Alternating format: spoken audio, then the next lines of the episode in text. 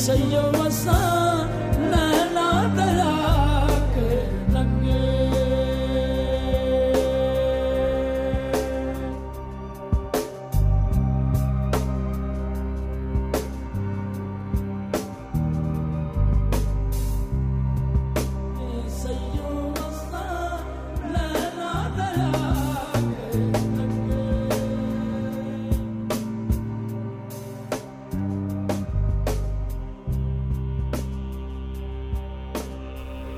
شب چتر سیاه محرمیت خود را در آسمان شب گسترانده و حیات شبانه و کار و کسب حسی آغاز شده بود.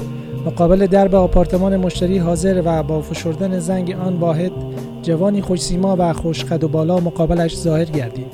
تهیه و نصب تجهیزات ماورایی روزی ناحلال حلال شده سی نصاب بود که قوت یومیه و معیشت زندگی مجردیش را تأمین می‌کرد.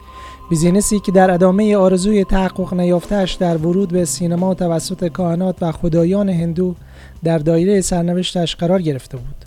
آرزویی که در نطفه خفه و تقدیرش را به گونه دیگر رقم زد. به محض ورودش به سالن پذیرایی چشمش به چهره آشنا افتاد که مهمان آن خانه و آن جوان بود. چهره‌ای که یک سال بود او را می شناخت و محرم اسرار درونیش شده بود. چهره‌ای که در یک سال گذشته دلیل آرامش او بود و استرابهای روزش را در کلام شیرینش به فراموشی می سپرد. بعد از ادای سلام وجودش از سکوتی غریب پر شد گنگ و گیچ در مقابل تلویزیون و دستگاه رسیور و پشت به صاحبخانه و مهمان غریب گشتش چارزانو نشست به یک باره مغزش تویی از اطلاعات و فرکانس های ماورایی شد و بی هدف با کنترل دستگاه خشم و نفرت درونش را پنهان می نمود.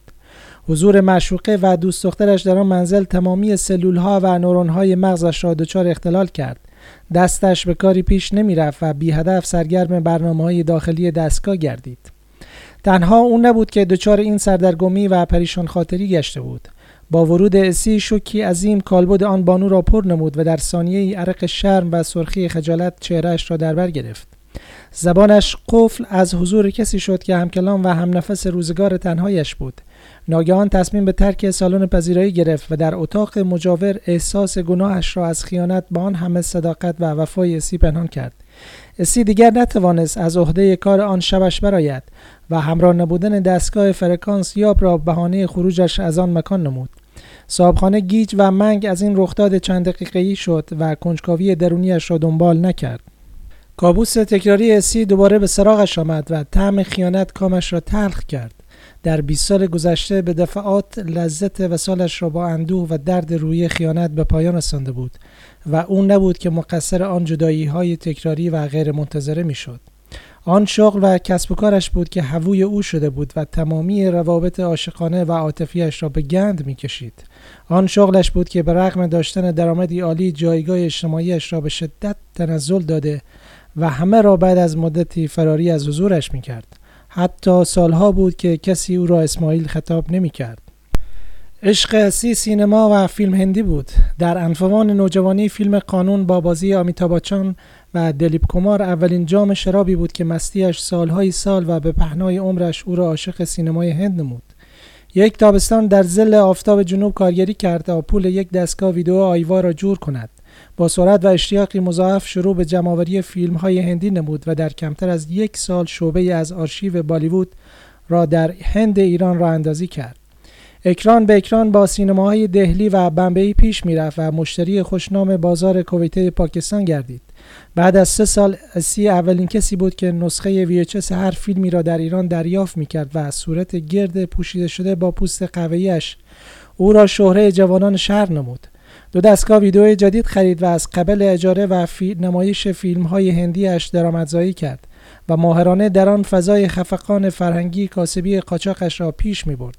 حتی مامورین کلانتری هم مشتری آخر هفته شدند و چشمانشان را بر اشاعه و ترویج فساد آن سالها می بستند.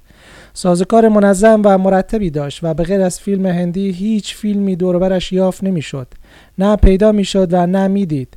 تنها عشقش به بالیوود بود که به صورتی تصاعدی رو به فزونی مینهاد. سریدوی اولین مشوقه هنریش بود که در فکر و خیالش از او زن ایدالش را ساخت و در عالم واقعیت در به در دنبال دختری میگشت که تیپ قیافه و رنگ چهره آن محبوب مشهور را داشته باشد. سلیقش و چارچوب انتخاب زنش را بر آن هنرمند فیکس کرده بود و به هیچ کس جز به دل سریدوی فکر نمی کرد.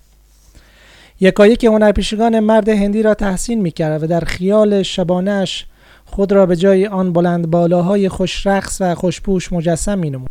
تیپ و مدل مویش با استایل امیرخان عوض می شد و اوقات فراغتش را به ورزش و تمرین رقص هندی می گذراند.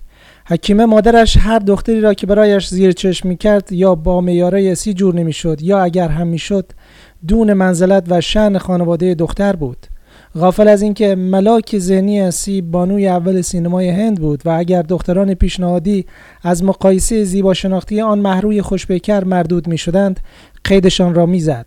فقط بالیوود جواب سوالات و اعتراضات مکرر دوستان و مشتریایی بود که درخواست فیلم ایرانی و آمریکایی می نمودند. خط قرمزش فیلم پرن بود که به تازگی به منازل مردم سرک کشیده بود. با آنکه مشتریش را داشت اما یک بار هم وسوسه نشد که کار و کسبش را آلوده آن صنعت مخرب کند. با آنکه درآمدش کم می‌شد اما اسی به سینمای هند وفادار ماند و دست از وفایش نکشید. سرعت بالای پیشرفت تکنولوژی بازار ویدیو و فیلمهایش را له کرد و نفوذ پرشتاب سی‌دی و دی‌وی‌دی های با کیفیت آن سرمایه عظیم فرهنگی و هنری را به کنج انبار خانه پدریش سپرد. شکل و شمایل کاسبی اسی تغییر کرد. دیگر همه سراغ سیدی بودند. فروش سیدی فیلم ها در هر کوی و برزنی رواج یافت. از سوپرمارکتی سر کوچه گرفته تا مغازه های فروش محصولات فرنگی هنری تمامی فیلم های روز دنیا را با بهترین کیفیت در اختیار مردم میگذاشتند. به سرعت ذائقه فیلمی مردم تغییر کرد و سینمای بالیوود آن جذابیت و کشش قبل را نداشت.